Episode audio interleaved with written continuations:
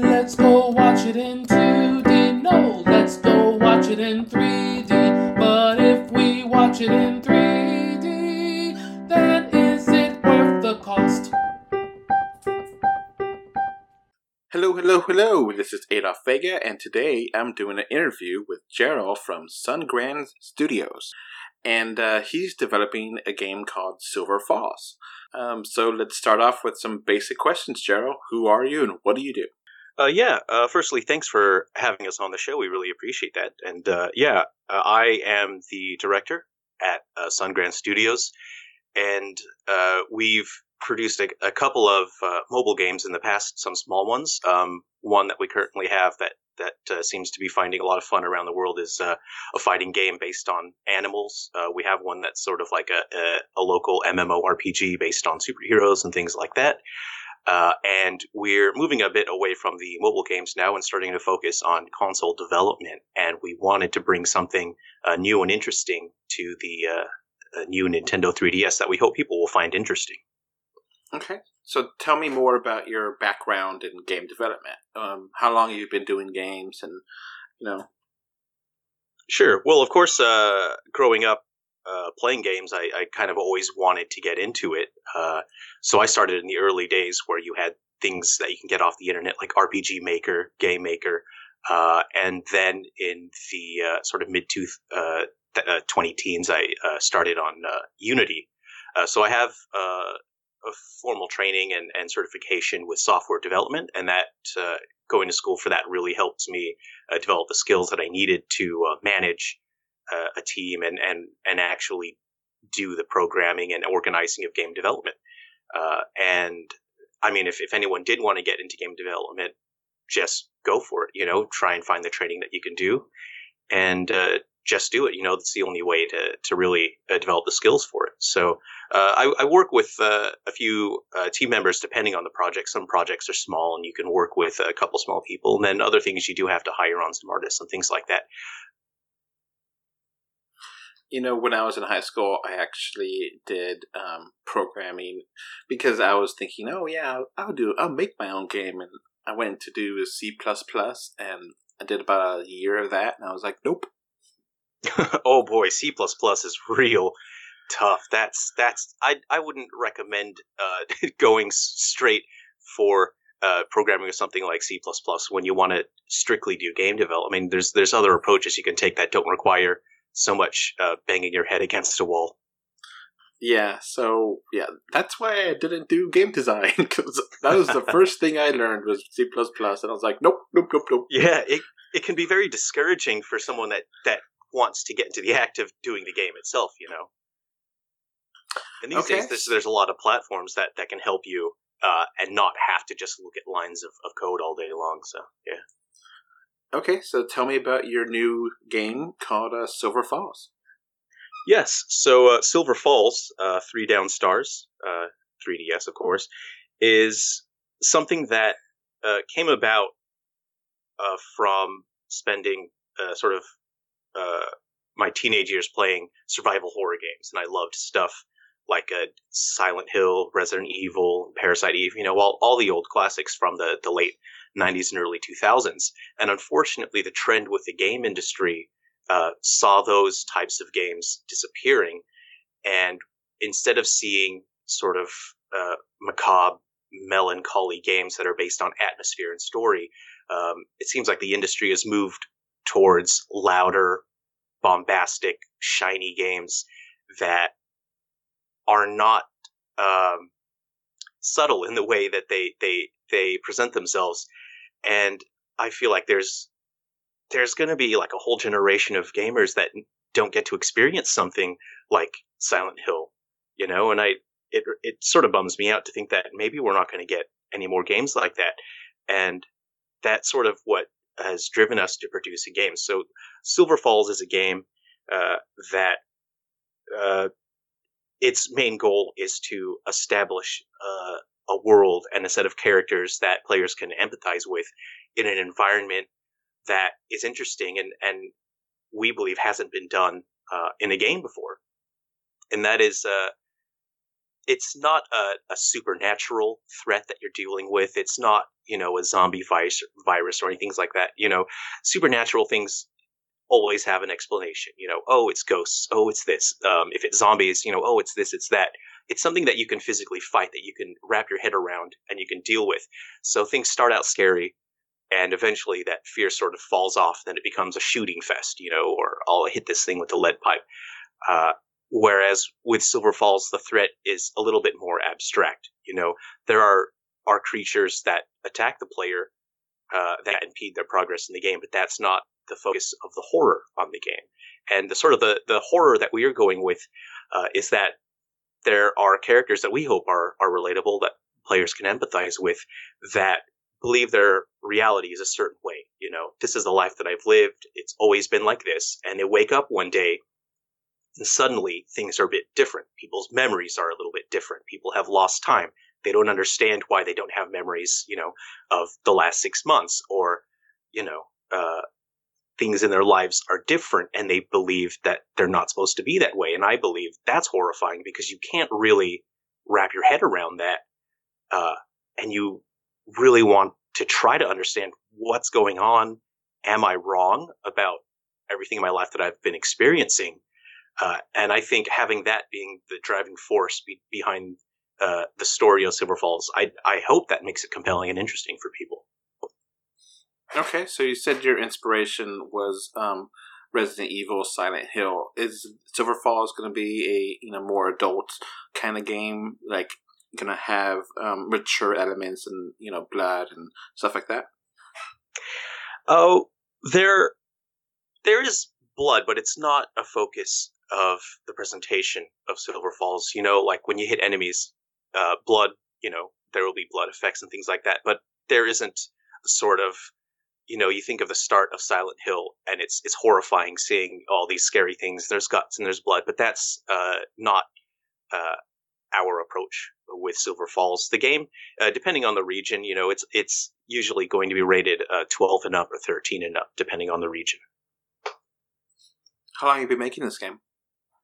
Uh, this uh, particular game, Silver Falls Three Down Stars, has been in development for about one year or so. Uh, we're using an in-house framework that we've been developing for survival horror type games. And That's that's been in our office for a few years, just seeing refinements here and there, and we're finally getting a chance to use it. So we really hope that we, we bring something interesting and exciting to the table. What platforms will this game release on?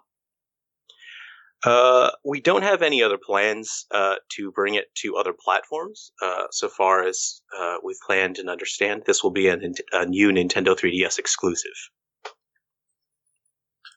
Is there any cool things the new 3DS hardware could do that you can't do in the 3DS? Oh yes, absolutely. Uh, we believe there's still just a lot of untapped power in the new 3DS hardware. You know that the processor uh, of of the hardware and to be able to, is able to process graphics in a way that the older 3DS couldn't. And we've we haven't seen too many games that really make use of that and capitalize on that. So what we're doing is trying to build a world that feels large and detailed, and there's there's just so much to it that the older hardware couldn't really do. Um, and maybe we're pushing the hardware a bit too far in some situations and we need to, to pull back and say, okay, maybe that's a little too much and rein it in a little. But so far, you know, we've been able to do things sometimes in development where you take a step back and look at it and go, whoa, I, you, wow, that's, that's on the 3DS. That's cool. Now, when I was reading up on this game, um, it seemed like you're referencing Majora's Mask and the multiple day. Um, how do you is that something you, that's really been part of the game, or, or not really? Well, I mean, we're we're big Zelda fans, um, but uh, Majora's Mask isn't something that really factored into our thought process uh, for Silver Falls itself. Uh, Majora's Mask had time that moved forward, and he had events that happened at particular times, and then you know, of course, when you reset um, your time in Majora's Mask, you do it all again, and certain things happen. On Silver Falls, the time is actually frozen so time isn't moving on. People are not going about their day. Um, but I mean, of course, I, I, I, wouldn't hold it against people to compare Silver Falls to things like you know Groundhog Day or Majora's Mask. You know, a, a some, somewhat similar concept in terms of restarting and repeating. But with Silver Falls, uh, the characters sort of discover if something happens to them, if one of them gets killed, you know, in a in a battle with enemies, or if they get killed by radiation, they wake up and they're sort of at the start of the day again, where the things they've done, some things have been reset and other things haven't. So part of the mystery is these characters trying to understand, you know, what the heck is going on here. So, using the new 3DS hardware, can you use the C stick and the extra shoulder buttons too?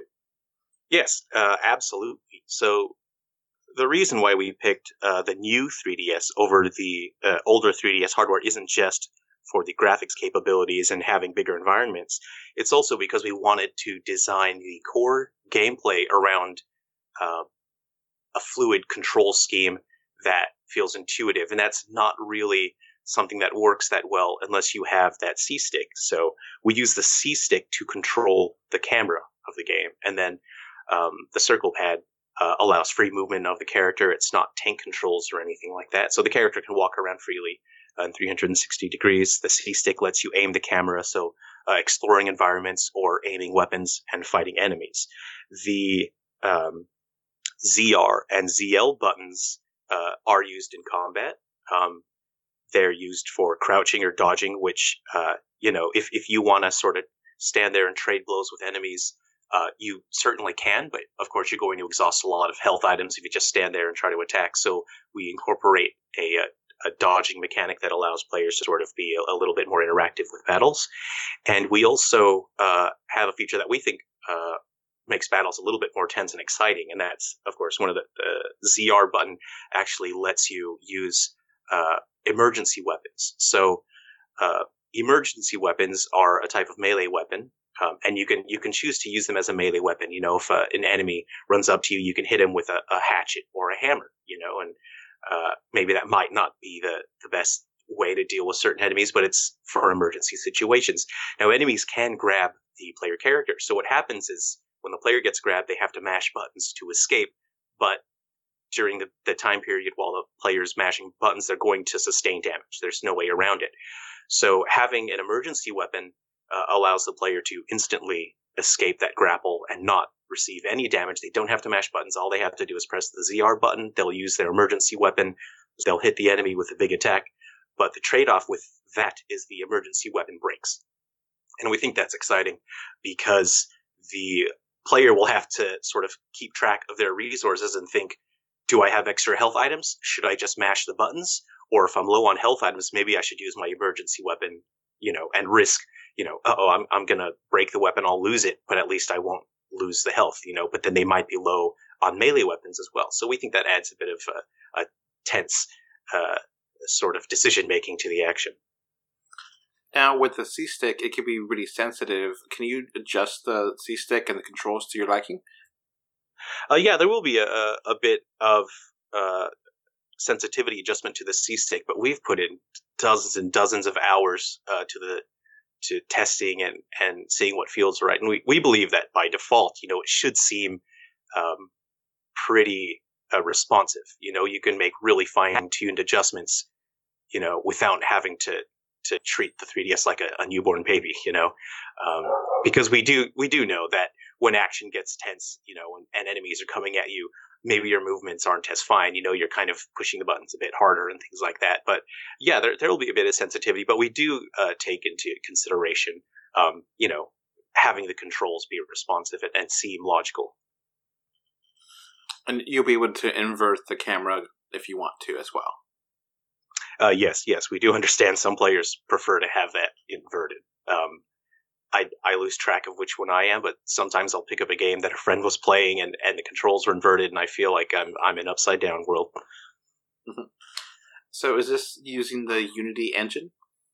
Yes, yes. Um, Unity is a great, great platform to work on. Um, and if anyone did want to get into game development, uh, you know, it's it's a platform I personally would recommend, but it's it's it's a great platform to work in.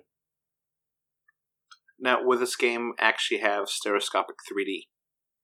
Yes. So, um, I personally have seen a couple games on the 3DS uh, that I thought you know, oh great, full stereoscopic 3D, and it's just a bummer, you know, to see that the developers had to make sacrifices and, and disable stereoscopic 3D. So we didn't want to have to inflict that sort of heartbreak on uh, players. So the game does feature stereoscopic 3D. But it won't um, interfere with the flow of the game. It won't half the you know frame rate or anything like that. So 3D is is very demanding. You know, everything that's on screen, you're drawing it twice. You know, and we're working, we're really working hard to keep the frame rates up. So the majority of environments uh, in Silver Falls, uh, you will see 60 frames a second in stereoscopic. It'll run smoothly, but there are environments that are so large and so detailed. There's so much uh, to the scenes that the frame rate does drop a little bit. Um, we do take that into account. We do consider that it does affect gameplay. So areas that uh, there's there isn't enough time in development to to keep working on the frame rate in those areas. We generally don't spawn enemies uh, in areas where stereoscopic 3D frame rate drops. We don't force people to to face uh, a losing situation if the if the frame rate is going to be against them, um, because we feel like look exploring these environments would be great in 3D, but if it means the player's going to lose because their aiming was off, um, you know we can't force the player into into situations like that. So it's mostly going to be like depth based 3D, nothing really going to pop out. Well, there's uh, there's a lot of restrictions actually on on sort of um, what you can force upon the player using stereoscopic 3D because when things pop out, um, it can be uh, uncomfortable depending on where their eyes are already focused. There's a bit of difficulty in uh, developing for 3D in that if you have a 2D game where the camera doesn't move around and you know the developer has full control over what is going on in the scene, uh, it's much easier. Uh, the problem with uh, a fully th- uh, interactive 3D world where the player gets to control the camera is that the developer cannot really account for all the elements in the scene. So having things pop out that that can cause a lot of discomfort. Uh, for example, if the player is their eyes are focused on their character, but then you know a, a, a tree branch sort of pops out at them. Um, that can cause some real physical discomfort. So that's something we do try to avoid. So mostly the depth is um, going back into the screen itself, but we're able to to do things in a certain way where we're trying to get more stereoscopic depth than we've seen in other games on the 3DS. You know, it is very difficult to develop for 3D because you have to take into account all the elements in the scene. And what we've seen uh, with the majority of games that exist on the 3DS hardware is that the developer sort of takes the universal fix and they just reduce the amount of stereoscopic depth. And it sucks because in development, we've been able to push that depth into insane levels. You know, and some of our testers look at it and go, whoa, I didn't know the hardware could look that 3D. Uh, and the reason why you don't see a lot of games use, you know, a huge amount of, of depth is because it, it can be uncomfortable if the de- developer doesn't control what's going on in the scene. So we hope we've, we've sort of pushed the amount of, of depth that people have seen and we'll look at it and go, whoa, cool. That's really, that's really 3D.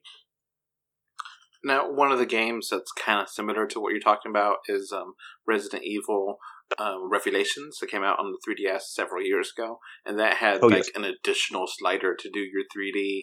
Um, and they also had some issues with like dark areas and like ghosting and like double images. Is that something you have to worry about and try to see? Oh, absolutely. Any any developer who's worked in 3D would know there's so much that goes into it. You have to consider your uh, your screen composition at every step of the way. We have huge respect for um, Resident Evil Revelations. That's one of my favorite games on the uh, 3DS, and I I think it's a modern miracle seeing that game on the 3DS.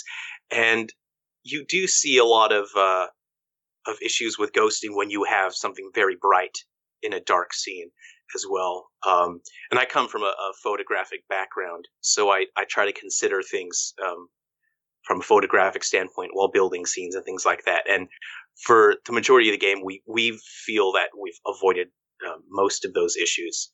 Um, but again, ghosting can happen. It's very difficult to to consider all up all uh, outcomes that that can happen visually. But you know, we've we put an effort to try and avoid that. Is this game coming out on the eShop or is it physical or both? At the moment, uh, this will be an eShop exclusive. Uh, you know, we're hoping we do build a fan base and we have uh, players that we can interact with. They can tell us what they liked about the game, what they enjoyed, you know, and if, if we do uh, manage to build a, a, sizable fan base and if there is demand for a physical release, um, yes, then by all means we would we would really like to do a physical release of the game because uh, my personal preference is, you know, uh, digital games are great. You don't have to swap out cartridges, but at the end of the day, I I just really like having a physical copy of a game. I bet as an indie developer, it'll be some kind of satisfaction to actually hold the game in your hands and like, I got this at Target. Absolutely, you're you're 100 percent correct, and there's there's a tangibility to it to be able to hold the box, you know, and open it up and hold the cartridge, and you know, you look at it, and the only thing you would think is, man, like thousands of hours of, of hard work and years and years of, of, of learning and, and honing your craft and dreaming that, you know, oh, I play these games and I, I really want to make games like these. I want to bring something exciting and memorable to people. You know, that, that is something that I don't think you could compare that to too many other things, you know, and it's, it's something that, uh, I think anyone would aspire to and to achieve that would be a huge, great goal.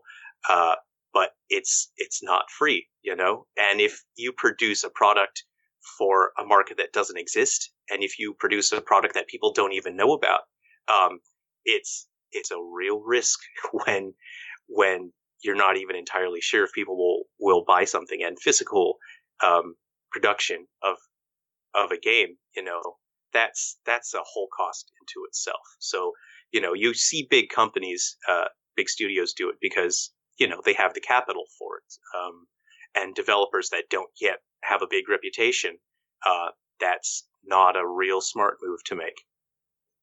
How far along is the game? The game is about ninety percent done.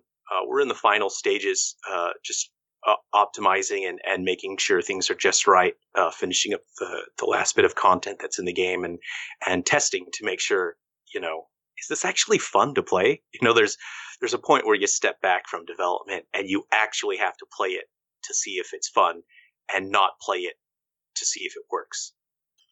Now, are you worried about releasing a new 3DS game in 2019? The Switch is basically taking over. Are you worried about that? There's a, a lot of apprehension uh, that many people see towards the 3DS in 2019. I personally am not worried. I don't feel apprehension about releasing a game on the console, and that uh, comes from seeing a lot of forum topics and a lot of uh, people from around the world uh, saying that they still use their 3DS. They use both the Switch and the 3DS, you know, and me personally, I, I use a Switch quite a lot. But if I'm going, you know, just if I want to play a game when I'm going somewhere, it's it's very difficult to to just put the Switch into you know my pocket. Whereas a 3DS has a huge library of incredible games, and that that library isn't going anywhere. It's not going to disappear. Uh, so I can grab a couple games and put a 3DS in my pocket, no problem. The Switch is an incredible console, but it has a different form factor.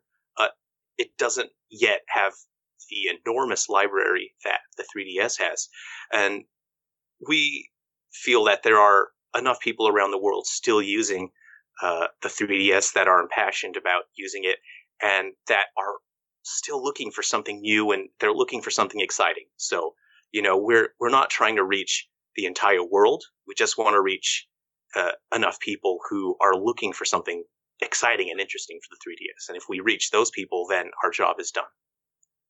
Have you considered making this for the Switch? Oh, any developer would dream about, you know, oh, I'd love to put this game on this hardware. But when you're working on a project that's demands so much focus, you have to make a decision. And when you make a decision, you have to stick by it or development can get easily derailed, you know? So we chose the 3DS and we uh, are focusing on attention on what we know how to do. And it was a bit of a learning uh, process because we had been working on the uh, development uh, on the 3DS hardware for about uh, 10 months or so beforehand to get experience and to figure out how to use the hardware. So by the time we decided to make uh, Silver Falls 3 Down Stars, we were familiar enough with the 3DS hardware and we wanted to create something that we could focus our attention 100% on. When you choose to make uh, a game multi-platform for uh, two platforms that are that are years and years apart in terms of technology, the product will suffer. You know, there's no way around it because you make concessions here and there, you make sacrifices here and there. So by focusing our attention on just one console, uh, it allowed us to create something that's that's makes the most out of the 3DS. Now, every week, the Nintendo eShop gets dozens of games. How do you think Silver Falls is going to stand out from the pack? We believe that Silver Falls sets out to do something that other games just haven't done yet. I'm a big uh, 3DS fan myself. I've played dozens and dozens of 3DS games, you know, and I I just adore the console. Um, and ever since the console came out, I personally wish, oh, I'd love to see a game like this. I wish, you know, a game would do this. And I had faith, like, you know what? Some developer definitely will create a game like this. This will be great.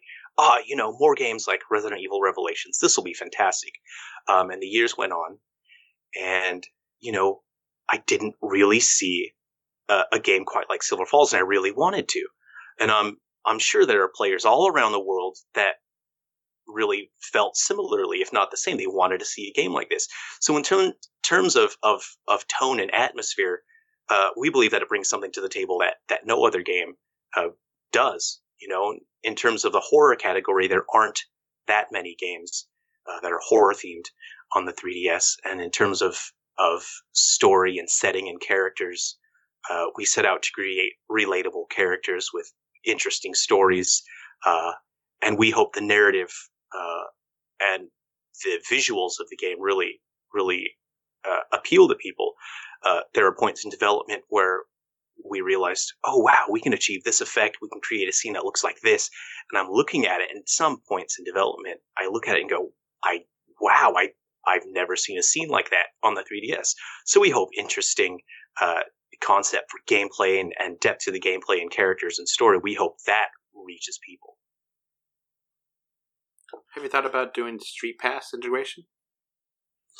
You know, I I would love to have uh, had the time to incorporate Street Pass, uh, but that's a whole uh, set of skills that we decided uh, we didn't really have time in development to develop uh, experience and skills with Street Pass.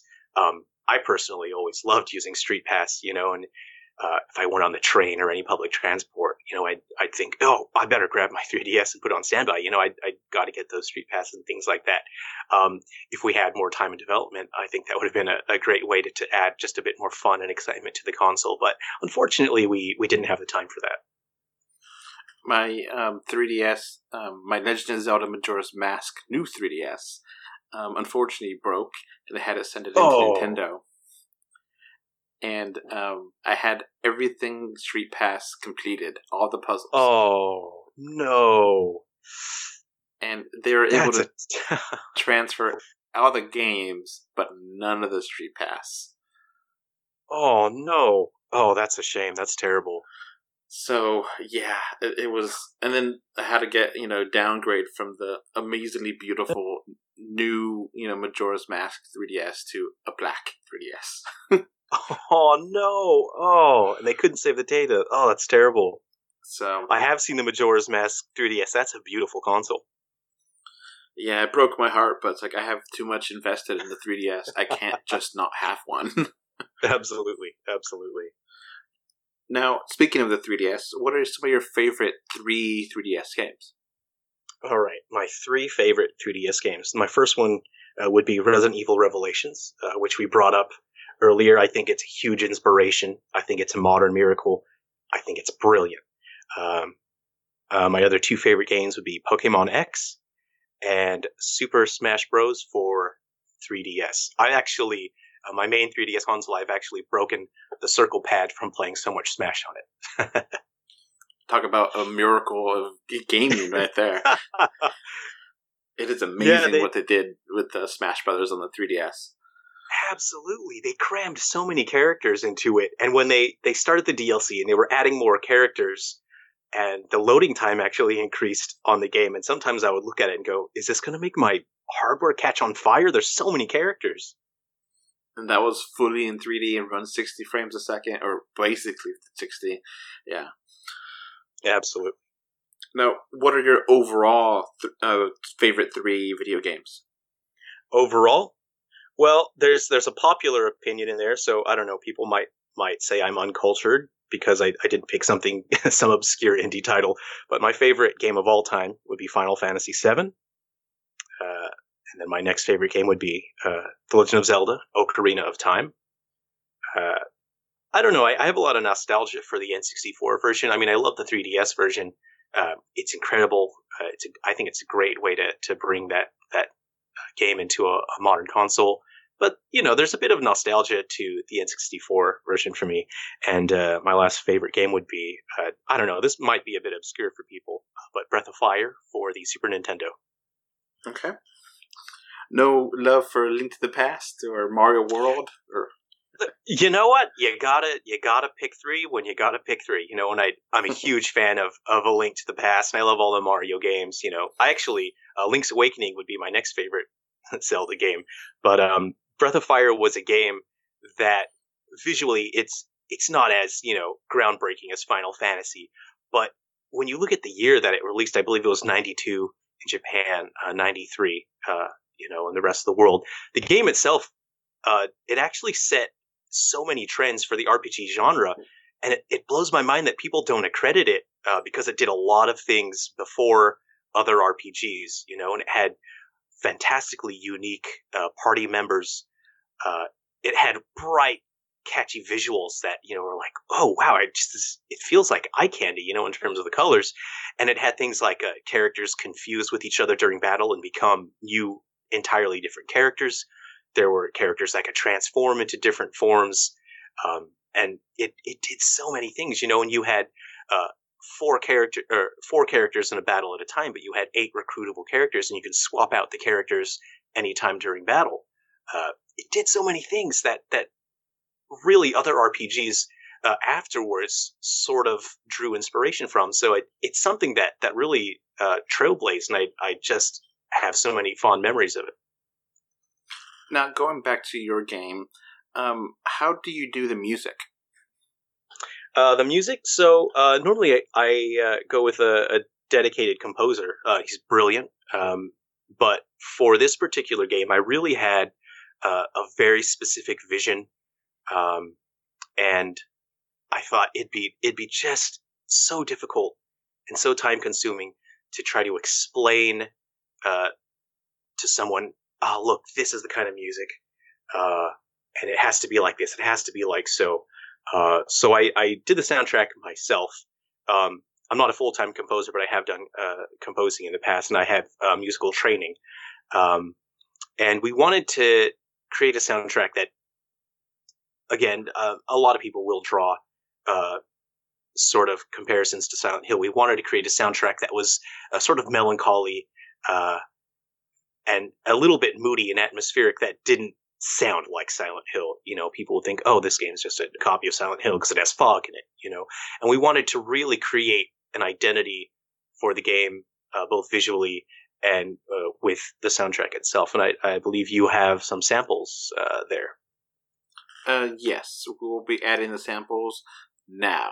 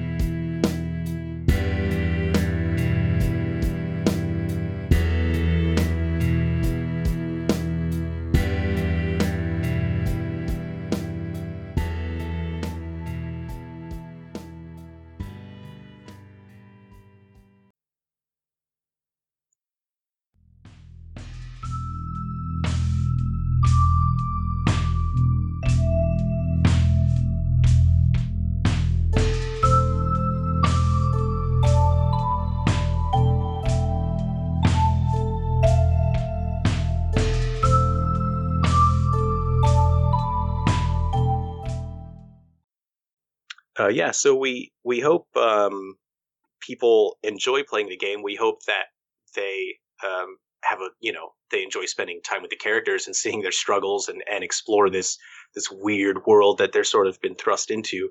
And we hope that the music sort of accentuates that so that uh, you know maybe they they hear a soundtrack or two outside of the context of the game and it sort of reminds them man i had a lot of fun with that oh that's from this scene that was really cool you know is it something that's you know you don't want to plug in your headphones and listen to, or is it better over the actual speakers?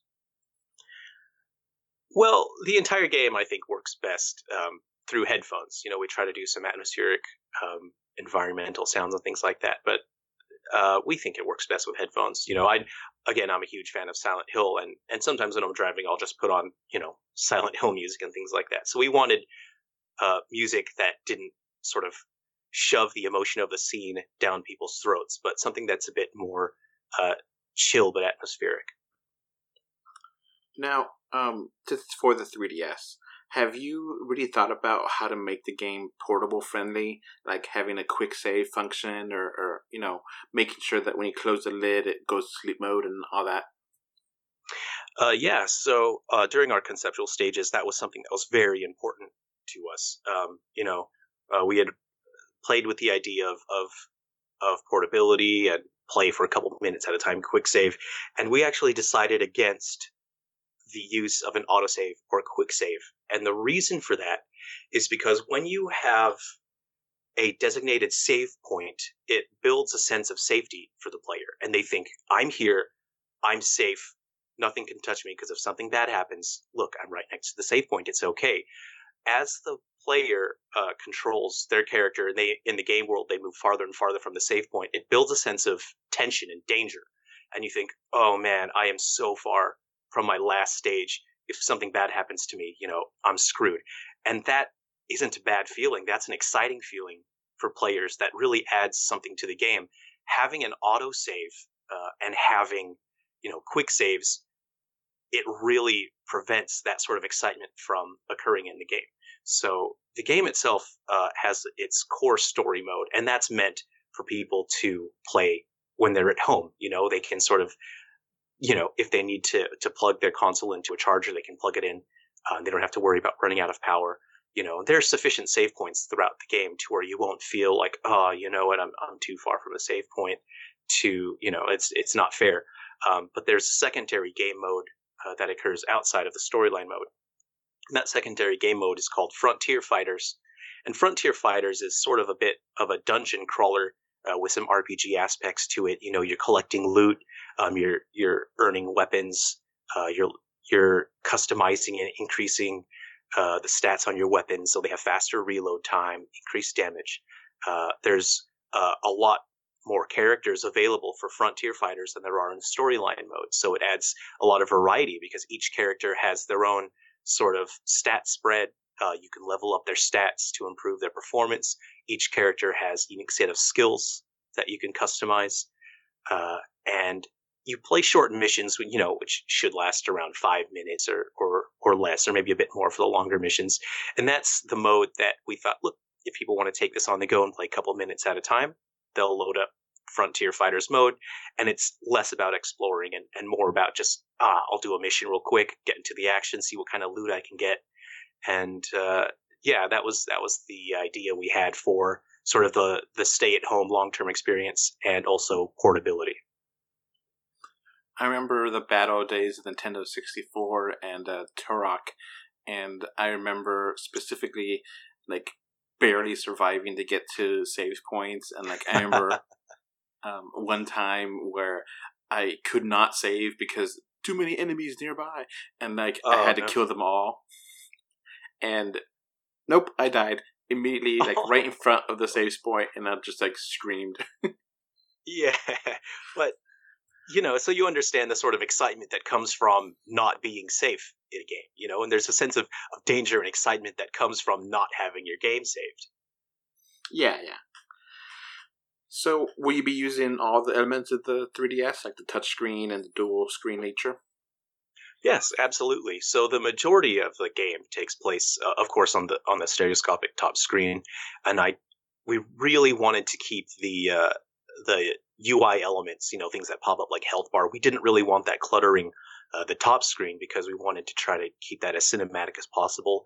So, you know, all the uh, UI elements, um, for the most part, will be on the bottom screen.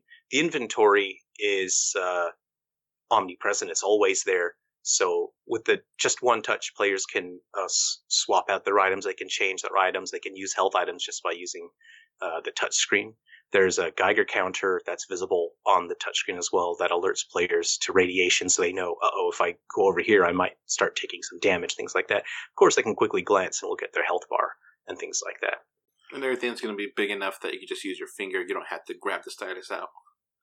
Oh, absolutely. Yes, we, we took all things into consideration, especially during our testing phases. And we probably spent just one day um, constantly sizing and resizing the, the inventory item buttons just to see uh, how small can we get these and still make it to where the player won't, you know, miss that button or accidentally push the wrong one. So we we we feel that there's the right amount of balance to have a good fair of fair number of items available while still being able to touch them accurately.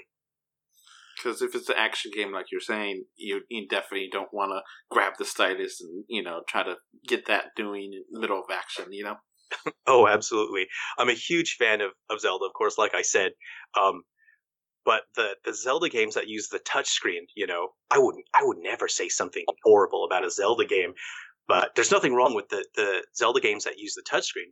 The problem is that I can't see through my hands. You know, I have to use my mm-hmm. hands to hold the stylus, and uh, my hand has to be over the the touch screen in order to, to actually play the game. And so for the Zelda games, I'd often find myself getting killed by something that was under my hand, you know? And it's like, oh, but it's my fault because my hands aren't clear. yeah. Um, so how do you making this game have a good value for the customer? Um, is it going to take a long time to complete it? Is it going to have good replay value? Yeah, replay value is something that's that's super super important to to me personally as a gamer. Uh, and with Silver Falls, we wanted to create a core story that had enough uh, depth to it that people could play through once and go, yeah, cool, all right. And if they happen to have any questions left over, you know, they're like, hey, what about this though? What was that all about? What was this about? What did that mean? You know, they play through the game again, uh, the storyline mode, and they they start getting more answers, and they'll think, oh, that's why this was like that, or that's why this happened. And in terms of again the secondary uh, mode to the game, that's more action based. The Frontier Fighters, um, that's designed to where you know hopefully people can just pour hours and hours and hours into it and still have a lot of fun. Uh, like I said, um, there's a lot of characters uh, that you can unlock and play as in the game, and they all play a bit differently because of their stat spread. And um, when you earn weapons from Frontier Fighter, uh, Frontier Fighters, uh, the there's a chance that weapons can have skills attached to them, and then skills totally augment the way a player behaves. You know, for example, there can be skills that make your character stronger with shotguns or machine guns. You can have a skill that you know when a character switches weapons, if the next weapon is empty, the character will actually load one round of ammunition into it. You know, there's another skill to where if a player eats a health item, they'll also automatically reload one round into their, their weapon. So things like that that really sort of alter the way the, the character plays. And it's something that players can feel they customize. And if a character plays a certain way and if they become, you know, totally awesome, it's not because of the game. It's because the player went through the effort of collecting those items and upgrading skills and putting those things together. And players can feel some sense of ownership over the power of that character how much time will like the main campaign take to complete? Like five hours or ten, or is it just up to the player? It's really up to the player. You know, we created uh, a game that has a structure and it has a set of events, but for the most part, it's open world and that the player can go where they want and do what they want. And it's not um, a lack of structure, but it's a sense of openness and it's a sense of having to find uh, what you need to find in order to move the game forward. And and we've played games that feel like corridors and you're just walking through a long corridor and you're watching characters gab on and, and flap their mouths and then they walk forward and then another character flaps their mouths and then you fight a boss and you walk forward and we that gets real, real uninteresting. So we wanted a game that has enough uh, storyline and visual clues to where the player will know what they have to do in general, but really they can do and go where they want because we we feel that there's enough in the world itself uh, that players can explore and discover details that that aren't obvious you know and they feel rewarded for oh wow i found out a little bit more about this character. I've discovered some background detail. And so there's some reward there for players that that are really into it for the atmosphere and the story. Will the game have um, spoken dialogue and voice acting? We did consider that and we chose to not have uh, voice acting. And the reason for that is to allow the player to fill in the voices uh, for themselves. You know, um, the older games uh, didn't necessarily have voice acting, and most games didn't. Uh, but what that allowed the player to do is to sort of uh, form a sense of attachment and form a bond with those characters because the player fills in the voices themselves. And when the player does that, they're part of the identity of of the character they're they're looking at. Part of that identity is built from the player's personal experience. And, you know, the player might think, oh, you know, that kind of looks like my friend or that kind of looks like, you know, my cousin, you know. Um, and so we hope that the presentation of characters and the identity of the characters in Silver Falls is a, is a two way street and that players can sort of impart um, uh, some, some of, of what they know uh, to the characters themselves and they'll feel a bit more attached to them all sounds fantastic. Um, will we get into eShop demo just so we could play it ourselves? Yes, absolutely. We do have uh, an eShop demo coming soon. We're just sorting out the, uh, the publishing date on that, and that actually uh, is sort of a special feature uh, because it has a, a storyline chapter that isn't part of the main game in the Silver Falls game. We created the demo um, specifically to stand on its own and it has a story that takes place three years before the main Silver Falls uh, Three Down Stars story. And for um, players that maybe play the, the main game and don't know about the demo, they might you know find out about the demo and play it later, and it will actually provide more insight uh, into the events and the stories. And for people that play the demo first, we hope that it'll drum up some excitement um, to show something that leads up to the actual events. And we hope doing that uh, we'll avoid spoilers in the actual Silver Falls game itself. That sounds great. Um, do you have an expected release date and price? Uh, yeah, so we're hoping to launch the game around 25 uh, US dollars. And uh, we're still sorting out the final release date, but we absolutely want to make sure everything is, is just right, you know, or as good as it can be uh, before we launch. But of course, we do have a, a, development period we have to try to stick to. Um, at the very latest, you know, depending on how how uh, the publishing process goes, we're looking at May, um, and that's you know that's apocalyptic cases. Um, but we're we're really looking at and hoping for a release date uh, sooner than May. All right, sounds great. Do you have any final statement, any final hook that you want to get to get people interested in this game or game development or anything you want to say? Well, you've conducted such a great interview. I, I feel like you've drawn out all the information uh, we can get uh, at this point. But I, I mean, I would like to thank all of the supporters we've had on social media. Uh, you know that we have people that are telling us, "Oh, they're fans of it already," you know, and they're telling their friends, and and we're just so grateful and appreciative for all the people that you know take interest uh, in the game. They express interest and they share it with people. Um, and I, you know, I really want to thank you for uh, such a great interview and for featuring us on your channel. We really appreciate that. All right. Well, I definitely am happy to have you, and I hope success for your game and for your company. And uh, I guess that's going to be basically it for this podcast. Uh, thank you for listening. Uh, bye. Thank you. Bye. All right, before this podcast ends, I want to give a thank you to my patrons. Right now, we have a one patron, which is David from Spain, and I want to thank you for your financial support. All right, so that's going to be it for this podcast. We now have a Patreon, and the link is in the description. Uh, thanks for watching. And we are on Facebook, Twitter, Instagram, a little bit everywhere. Just look for us 3D or 2D.